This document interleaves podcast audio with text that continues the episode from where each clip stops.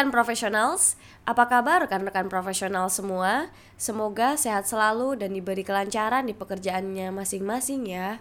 Perkenalkan saya Novi dari Akoladia Group.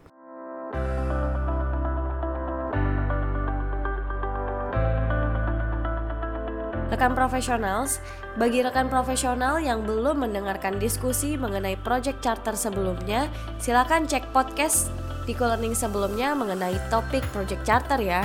Karena pada kesempatan kali ini, Ibu Oktaverina selaku tim dari Akoladia Group akan berdiskusi mengenai project charter dengan pembahasan yang lebih mendalam lagi bersama dengan Bapak Bronson Wijaya PMP. Mari kita dengarkan diskusinya pada sesi Dynamic Talk kali ini. Enjoy the program!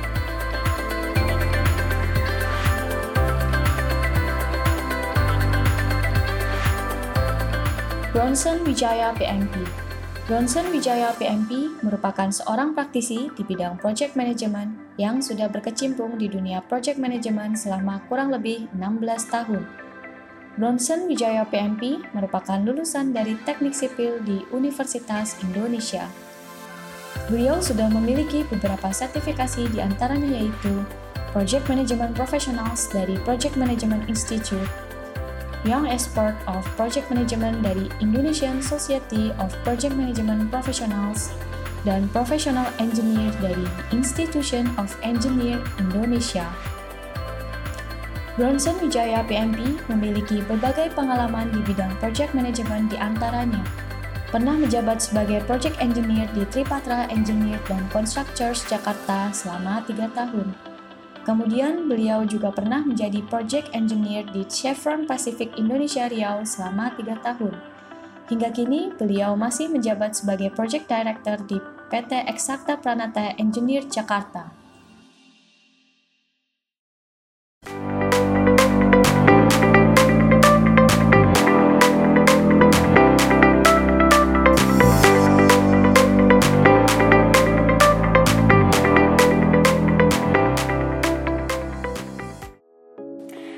Pada kesempatan ini saya Oktaverina yang akan membawakan sesi ini dan saya akan ditemani oleh salah satu fasilitator day learning yang sudah certified PMP. Langsung saja Bapak Bronson Wijaya PMP. Halo, Halo Bapak. apa kabar Pak? Baik baik Bapak. Baik ya, sehat Pak ya? Sehat. Sehat. Kira-kira lagi sibuk apa nih Pak sekarang Pak? Ya kegiatan biasa dan termasuknya salah satu ini kita sharing knowledge lah ke teman-teman okay. profesional ya supaya pengetahuannya bertambah. Okay. Uh, semoga ya ah? dan bermanfaat. Jadi di Indonesia pun secara project kita bisa berkembang. Oke, terima kasih nih Pak untuk yeah. waktunya ya karena sudah mau berbagi ilmu nih sama kita nih Pak. Oke. Okay. Nah, di video sebelumnya kan Bapak sudah pernah ini sharing tentang apa itu project management hmm. dan juga tentang uh, penerapannya seperti apa ya Pak ya.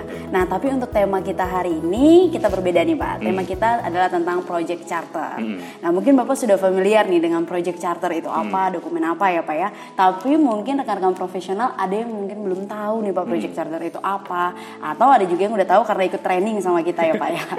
Nah, jadi boleh dong Pak, kita ada beberapa pertanyaan nih Pak terkait hmm. dengan project charter.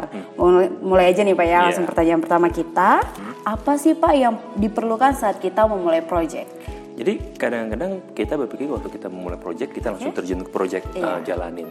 Sementara ada satu hal yang terkait dengan project charter mm -hmm. ini kita lupakan bahwa sejauh mana kita diberi otorisasi atau otoritas iya. terhadap yeah. project itu sendiri. Okay. Dan di dalam project charter inilah kita kita tentukan mm -hmm. atau kita kita uh, kumpulkan semua mm -hmm. uh, sebagai project manager bisa membantu untuk menyusun si project charter ini okay. atau berarti dia berisi informasi-informasi awal project uh -huh. yang merupakan framing framing nanti saya menjalankan proyek ini seperti apa nih. Contohnya kita punya high level budget, kita punya high level scope atau ah, objektif yang ah. ditentukan. Okay. Kemudian orang-orang yang ditentukan ke sudah di di assign ke kita itu seperti siapa saja. Nah, inilah sih otorisasi yang yang kita uh, atau sejauh mana kita bisa bergerak dengan proyek ini. Oke. Okay. Nah, berarti otorisasinya itu isinya kira-kira apa nih, Pak? Nah, kalau boleh dibantu okay. dengan Ini slide yang Bapak tadi sudah share ya. Iya. Okay. Nah, jadi Uh, isinya Project Charter itu kalau dari sisi uh, dari Pembok atau Project Management Book okay. of Knowledge dari yeah. PMI itu sendiri sarankan seperti ini. Di kita mulai dari ada purpose, objektif. Nah, itu sebenarnya kita mengetahui dulu in, hmm. project ini tujuannya apa. Hmm. Kenapa ada project ini? Kemudian dari sana kita masuk ke namanya high level uh, scope, scope. atau high level uh, itulah si, si objektif tadi kan kita uh. bicara soal um, apa yang kita mau buat nih penting. Misalnya kita mau bangun rumah. Oke. Kita tahu bahwa ini kita rumah akan ditinggali empat orang, gitu kan? Uh, lokasinya di mana? Kemudian dari sana kita bisa turunkan yang namanya, oh harga rumah ini uh, secara total berapa? Oke. Kita karena misalnya kita ambil contoh dari proyek sebelumnya. Kemudian kita tahu berapa lama proyek rumah ini akan dikerjakan. Nah itu kita itu salah satu isi dari project charter. Dari project charter. Betul. Berarti Pak, ini dari high level seperti ini gitu kan pertimbangan apa sih Pak yang harus kita lakukan gitu Pak Nah. saat mengerjakan project charter? ini? Lebih jauh lagi, nanti pada saat project charter itu ada, kita kan tahu juga nih pertimbangan-pertimbangan lebih lanjut ini kita tahu batasan-batasan kita dalam mengerjakan project yang atau menerapkan project yang kita maksud itu ada di mana. Oke. Jadi pertimbangan-pertimbangan yang kita eh, apa kita tentukan berikutnya itu adalah setelah kita tahu skop besarnya seperti apa, budgetnya seperti apa, kemudian eh, waktunya seperti apa. Kita juga tahu boundaries-boundaries kita atau constraint kita itu sejauh apa dalam satu project. Mungkin high level dulu cukup. Contohnya peraturan-peraturan kita mau pakai. Oke. Kalau kita bicara kita mau bangun rumah, kita ada di Jakarta, maka di DKI Jakarta peraturan apa aja yang kita mau pakai. Oke. Itu bisa kita informasikan. Itu bisa jawab, oke. Betul. Kemudian kita juga tahu ini budgetnya itu dari mana. Kemudian seperti tadi, siapa sih orang di key stakeholder? Siapa sih orang-orang nanti yang akan kita hadapi atau orang-orang yang mungkin langsung akan di dari awal sudah diinformasikan membantu saya. Oke. Ketika ini ada dalam project charter dan disetujui dengan sponsor, ini kan memberikan otoritas ke kita bahwa kita bisa memanage orang-orang Iya. ini. Oke. Terus ada lagi nggak Pak kira-kira selanjutnya yang bisa jadi? Nah, lebih jauh lagi nanti teman-teman juga harus mikir ini bukan jadi walaupun kita ini pada tahap sangat awal, kita sudah harus memikirkan juga kembali ini kita sifatnya tujuan proyek itu apa, maka kita akan punya yang terakhir itu namanya adalah exit kriterianya. Oke, kriterianya nih Pak. Betul, proyek ini selesainya dalam konteksnya seperti apa? Rumahnya terbangunkah? Oke. atau oh sudah ada kepuasan dari pelanggan tahap tertentu kah? Nah, atau kita cukup bagian-bagian tertentu yang kita deliver itu sudah dianggap uh, selesai. Itulah yang kita sebut project exit kriterianya. Dan yang yang nggak kalah penting adalah terakhir kita punya siapa project manajernya. Jadi di state ya nama kita di sana, walaupun kita yang bantu nyusun ya. Kemudian sponsor yang meng, uh, mengapprove atau menyetujui project charter ini.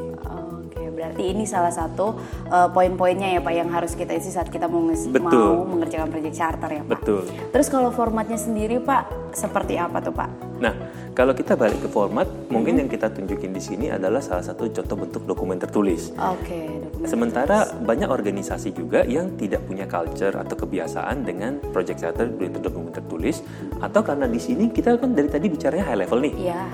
Ada organisasi, banyak juga organisasi nih yang tidak eh, tidak suka atau tidak mau eh, sesuatu yang masih high level itu yang jadi approvalnya. Sehingga kadang ada project charter itu digabung dengan project management plan atau project execution plan. Itu bisa jadi format salah satu formatnya. Salah satu formatnya. Kedua misalnya dalam bentuk surat keputusan atau SK, surat pengangkatan bahwa eh, ditunjukkan seseorang menjadi project manager terhadap project tertentu. Oke. Itu juga bisa menjadi bentuk satu satu bentuk project charter. Yang penting otoritasnya. Otoritasnya. Nah, informasi-informasi berikut ini yaitu fungsinya si project manager dia harus mengetahui setelah diberi otoritas. Otoritas itu. Oke. Nah, ada juga yang berdasarkan verbal, kemudian di email. Nah, itu kalau organisasinya cukup uh, tidak terlalu kompleks, Oke. ya bisa cukup dengan verbal, uh, lalu di email ke semua orang, uh, ke semua stakeholder yang menyatakan bahwa memang bapak ini adalah si project manager. Jadi kembali yang penting adalah si otoritas tadi. Formatnya itu bisa bermacam-macam. Nah, memang yang ditunjukkan salah satunya jika mau dalam bentuk dokumen tertulis, sehingga seperti suatu bentuk uh, info, agreement yang tidak tidak uh, belum- nggak mengikat itu adalah seperti ini. Ditulisin satu-satu. Oh, bahwa kita punya skopnya, objektifnya, Oke. sampai terakhir uh, kita punya eksekutifnya seperti apa dan ditandatangani oleh sponsor kita. Berarti tidak semua semua organisasi itu project charternya akan selengkap ini ya Pak ya? Tidak perlu Tidak perlu betul. selengkap. Tapi ada juga yang akhirnya karena diga- seperti yang disebut tadi digabung antara project charter dengan project management Iya. plan, akhirnya dia itu jadinya lengkap tapi di dalam bentuk project management plan. Oke, kalau gitu. Nah, ini sih sebenarnya cukup kompleks juga ya Pak kalau misalnya kita harus jabarin satu-satu mungkin cara mengisinya atau segala macamnya ya Pak ya.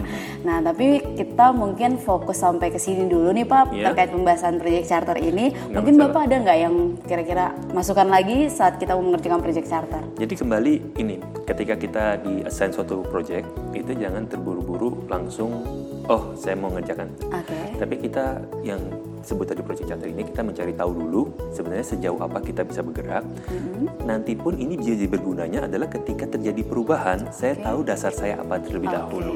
Nah, uh, jadi teman-teman uh, profesional sebaiknya setelah sebelum memulai satu project yaitu kembali uh, biasakan kita buat project charter dalam konteks kita tahu otorisasi kita sampai mana Iya. dan batasan-batasan kita juga sampai mana. Oke, terima Oke. kasih nih Pak untuk uh, pencerahannya terkait Project Charter ya Iya. Pak ya.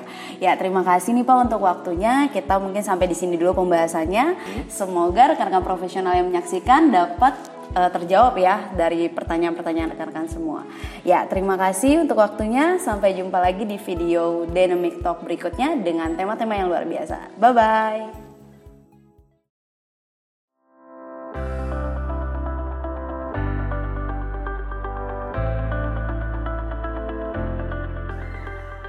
Terima kasih sudah mendengarkan sesi Dynamic Talk yang merupakan program dari Daiko Learning Akoladia Group. Daiko Learning Akoladia Group adalah salah satu registered education provider dari Project Management Institute USA. Daiko Learning menyediakan program-program training yang berkaitan dengan project management hingga persiapan sertifikasi keahlian project management professional. Sampai jumpa di sesi Dynamic Talk selanjutnya. Salam professionals!